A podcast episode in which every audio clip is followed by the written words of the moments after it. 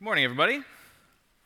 I'm Jesse. I'm one of the pastors here. We are continuing a message series called Awe, and I'm really excited about this series because what it's going to do for us, it's going to put our attention and our focus on God. And as that happens, what I think will happen, what I'm hoping and praying will happen, even this morning as we look into Exodus 33, is that God will give us a fresh perspective, a fresh picture of who He is, and as a result, we'll have fresh amazement for just the essence of who He is. And so if you have a Bible, let's go to Exodus chapter 33. And I'm going to pray as we begin that God would put us in a posture to receive something helpful for us today. Because if there's something we need, something I think we really need right now and in this day and age, it is a clear picture of God. So let's ask Him to help us with that as we begin this morning. Father, thank You for the freedom to gather and to look into Your word and to experience You as a group of people. We pray that these next few moments would be so helpful for each of us in understanding who You are and how we ought to live as a result. In Jesus' name, amen. Well, let's just get right into it, and we're going to read a scene as part of a larger scene from the Bible that is so vivid, one of the most vivid pictures of who God is in the Old Testament. What's happened thus far in the story, just to catch us up, is that God has promised to bless the whole world, and He's going to do it by bringing a rescuer through a group of people called the nation of Israel. And what happened to them was they were in slavery in Egypt. God brought them out with miraculous power and wonders, and now they're in the wilderness heading to a land that He has promised them. And the leader of these people, Moses, is having this private conversation with God. And what happens here next is quite interesting. So we're just going to start reading in verse 18 down to verse 23. Moses said, and he's saying this to God, "Please show me Your glory." And He, God, said, "I will make all my goodness pass before you, and I will proclaim before you my name, the Lord. And I will be gracious to whom I will be gracious, and I will show mercy on whom I will show mercy." But, He said, "You cannot see my face, for man shall not see me and live." And the Lord said, "Behold, there is a place by me where you shall stand on the rock, and while my glory passes by, I will put you in a cleft of the rock, and I will cover you with my hand until I have passed by. Then I will take away my hand, and you shall see my back, but my face shall not be seen." We're going to spend our time unpacking what's going on here, and it really is an awesome picture. And I wonder, when's the last time you have been awestruck by something? Like the last time you've experienced awe. And I was looking for definitions around this. They usually combine elements of fear or dread with wonder and amazement. It's something overwhelming, something big, something grand, sublime, great, powerful. And I thought, last night actually gave us a pretty fresh illustration from nature, didn't it? If you were up past 10 p.m., you saw outside, or at least maybe heard outside, the rarity that is a thunderstorm in the Fraser Valley. And when I was thinking about awe and being awestruck, my mind often goes to nature. And last summer I was driving through the prairies in Alberta, and the prairies are different if you've never driven through there, where you can see like the entire horizon in your windshield. So there's nothing obstructing it, right? You can just see everything. And it was about 1 a.m. I had about a 2-hour drive. It was late, I know, but I was fully alert, fully awake, and I couldn't help but be that because the largest thunderstorm I have ever experienced was happening, and I felt like I was in the eye of it. And last night, don't get me wrong, was impressive, but it was nothing compared to this drive I was on. And I remember at one point, the water was coming down so intensely, just raining really hard. And as I was driving, and I could see, the horizon of the prairies, corner to corner in my windshield, a bolt of lightning, and it was as if it was in slow motion because it was quite a distance, I imagine. bolt of lightning across the entire horizon. I have never seen anything like that. I was in awe. And it got, even more intense, like the sound of it, because I felt like I was right in the thick of this. I had a sunroof in my vehicle. Oftentimes it felt like the sun was shining in my car because of the lightning. Oftentimes the car was rattling in the rain, and it was just a really intense experience for me that left me awestruck, similar to how last night probably left a lot of us with a thunderstorm. We're all designed for this, aren't we? We love to be amazed by things. We're wired for awe.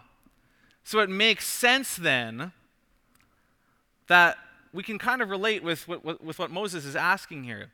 See, what Moses asks is, please show me your glory. In other words, I want to see you for who you really are. I want to see the essence of your weight, your worth, the infiniteness of that. I want to see that in a visible way.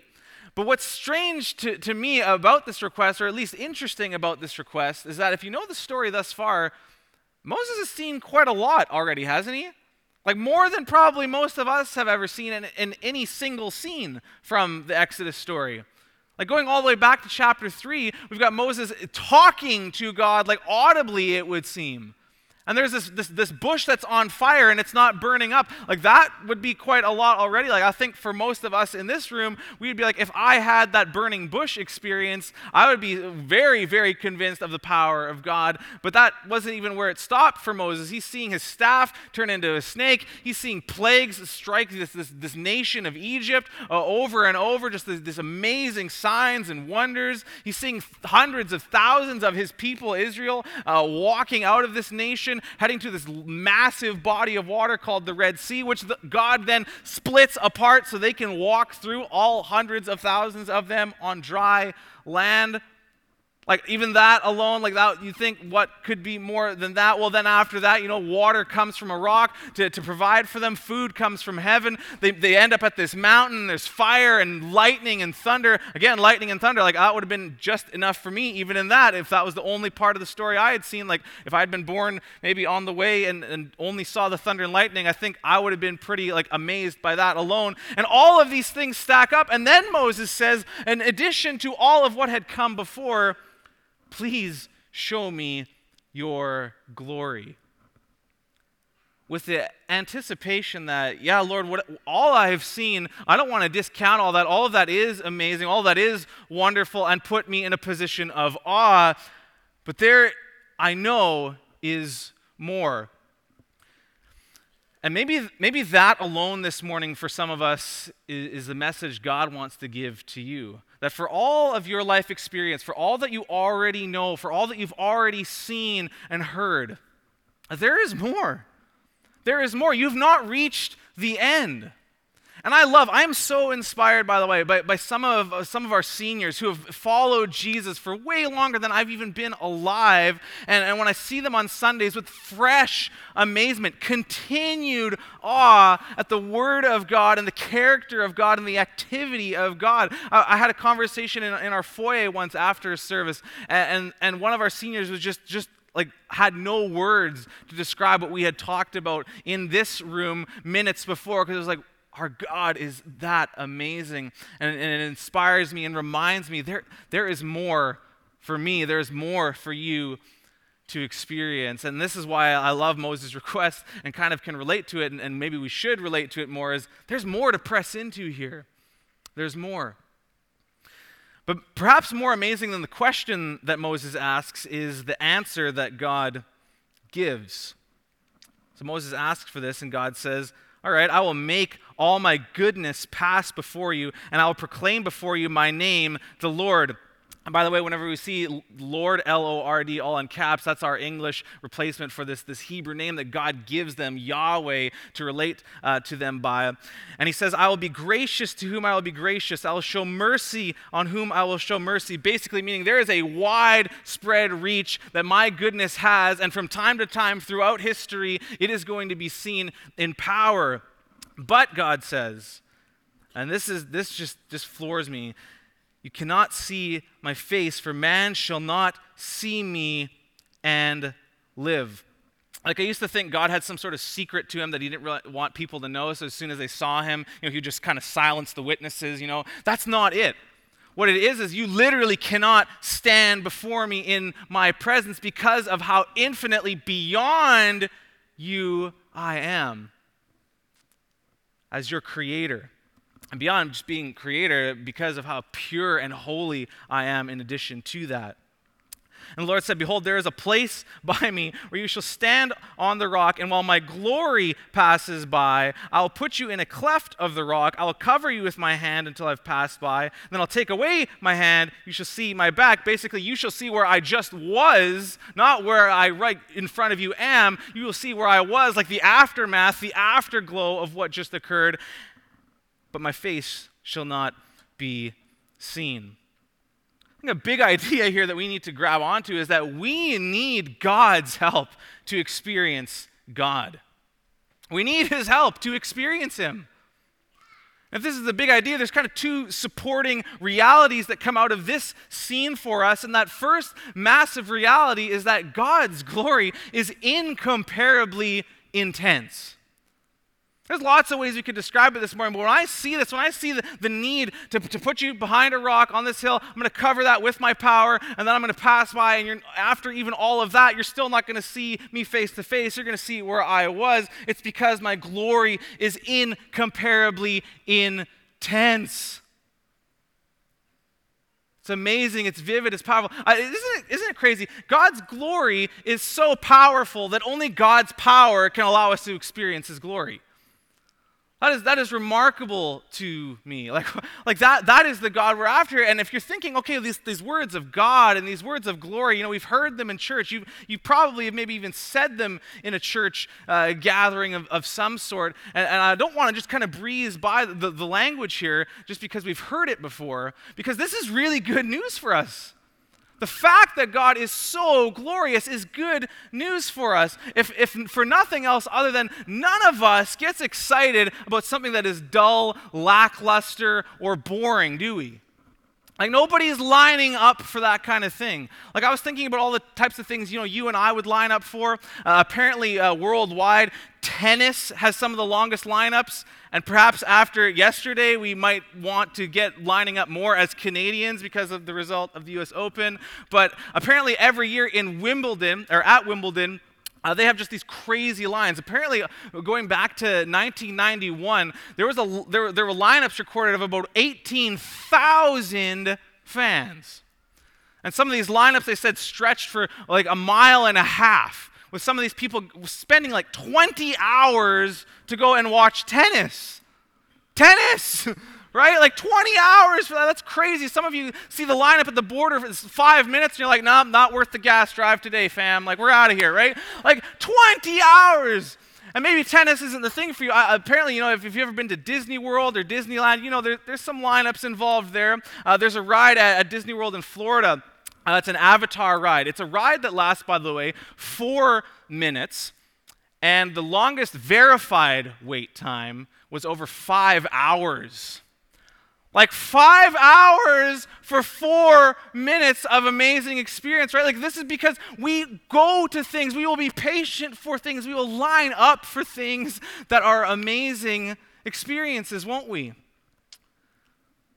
But for a God that's incomparably, intensely glorious, could you imagine what it would be like if there was lineups for this place on a Sunday morning? Like, could you imagine, like, I met the guy who opens and closes the doors after Sundays out in the foyer this morning. Could you imagine, his name's Warren, he's in a red shirt. If you see him, say hi to him. Could you imagine if he's, you know, wandering around in our building, you know, early hours of Sunday morning, and there's just like hundreds of people waiting for him, you know, to make his way to the door to open it, because it's like, we are here to worship and celebrate an amazingly, incomparably glorious God. Could you imagine if we were that church?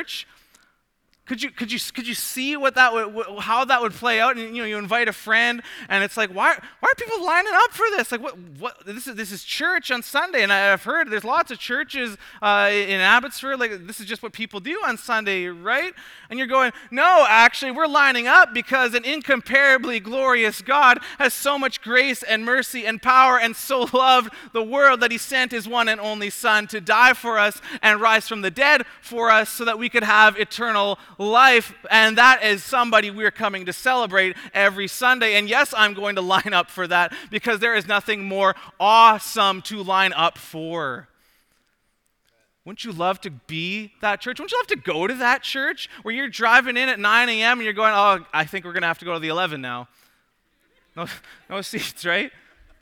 Couldn't you imagine that? God's glory being so amazing is such good news for you and for me. And the power of it just blows my mind. A second big supporting reality of all this is that not only is He incomparably intense when it comes to His glory, but God's grace is radically powerful. His grace is radically powerful. Because if the only way to experience God is really through His help, then we're going to need Him to do something, right?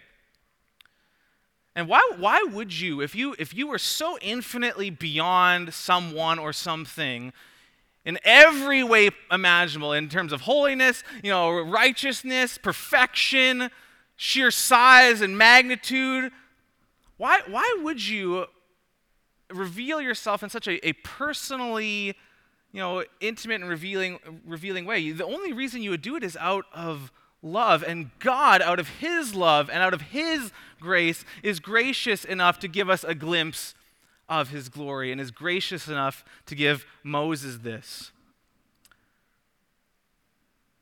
And I think for us, like, wow, have I understood how radical that idea is?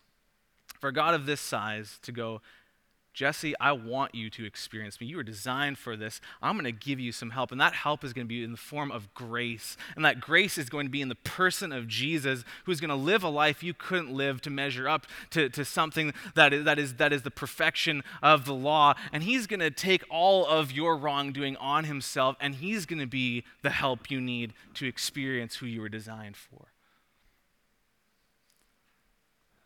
So what have we done with that? You know what? It's like Moses asks this, right? God does not need to answer Moses. God's more powerful than Moses. God's infinitely more powerful than Moses. So Moses can't just force God to do this. There's nothing that is making God do what He does. There's nothing forcing God to be gracious enough to allow this to happen. He doesn't have to do anything, but He does. Think of how many things He did not have to do for you or for me, but He did. And beyond just the most important thing of coming to die on the cross for us and rise from the dead, beyond all that, think of all the other things on top of all that, as if that was not enough, that He does, not because He has to, but because He wants to. Like the fact that we're all breathing right now, for example. Doesn't have to do anything, but He does everything. And His grace is radically powerful enough to allow us to experience this. Look, I hope what you're seeing here, I hope what you're seeing in this scene is a God that is fully awesome. Both because of His glory and because of His grace. And I wonder, when we hear the word God, when we think of God, when we conceptualize Him in our minds, do we think of maximum glory and maximum grace? Are those the things that come to mind? Because I really hope for me that this is the posture I carry throughout my week. You know, out of everything God could have said, you know, I'll cause my justice to pass by you. I'll cause my holiness to pass by you. What He says is, I will cause my goodness to pass by you. And grace and mercy are going to be the opening to all of this. Look, if God is boring to you, if God is kind of dull to you, if God really isn't that awesome, and just this kind of becomes sort of, you know, just an add-on to your week, you know, the moment you start thinking God is boring is the moment you actually have stopped thinking about him. Because that's not who he is at all. He's incomparable when it comes to his glory. And he's radically powerful when it comes to his grace. So what do we do with this? I think I want to present to us three different categories of response based on probably three different categories we might find ourselves in life. And the first category has to do with those who are maybe you're new to church, maybe you're seeking, searching, or maybe there's something going on in your life right now that as much as you might agree that God is big and great and awesome, there's also something big and scary and distracting in your life right now. What do we do with all of what we've heard? If you're in any part of that category, I would suggest and I would encourage you to just make a move. Make a move towards God. We heard last week that seeking him connects us to him because that's what he wants. So make a move towards him. You know, maybe for you it's not even necessarily a big move. You don't necessarily need to go from 0 to 100 here. But maybe the move is, I'm actually going to talk to him about this big distracting thing that's in my life right now. I haven't been talking to him about it. I've been scared to talk to him about it. In fact, I'm pretty frustrated that it's here, and I don't really know exactly what I would say if I were to talk to God. But maybe that's the move you need to make. Maybe the move you need to make is to ask somebody to pray with you, to pray for you. Maybe the move you need to make is to ask some questions, to keep searching through using your doubts. Maybe the move you need to make is to go to Alpha or to come back next week. I don't know what the move is, but make a move towards God, because I promise you, as we see in his word, and as he himself will meet you as you are seeking him, he is a God of grace and glory that you cannot miss out on. So make a move. And maybe that move is to, you know, and I know there's a bit of a barrier, even when we talk about the fact that we're going to talk about the Old Testament and a clear picture of God from the Old Testament, might be like, well, you guys are focusing so much on the Old Testament God. I'm more interested in the New Testament God. Look, can we put to rest, based on this scene and based on how that connects with Jesus, that there is only one God? And as even John says in John 1, look, we saw Jesus, we saw the glory of God in Jesus, and what did that look like? Grace and truth. Just like we see in this scene all the way here. Maybe your move is just to consider Jesus, to consider this God, and to seek him. Maybe a second category of response, or a second kind of group of people. You know, you've got questions. You're not really even sure. Like, you've got more questions than answers, even after we've read all this. Like, what does it mean that God has a back and a face and all that? We haven't even unpacked all of that. Like, what's going on here? I can't understand all of what there is to understand about God. Maybe you need to allow yourself to wonder. Because, yeah, there is a place in Christianity for asking questions, but what I also love, on the other hand, is a place to just sit back, process, ponder, and be amazed that we cannot figure all of this out.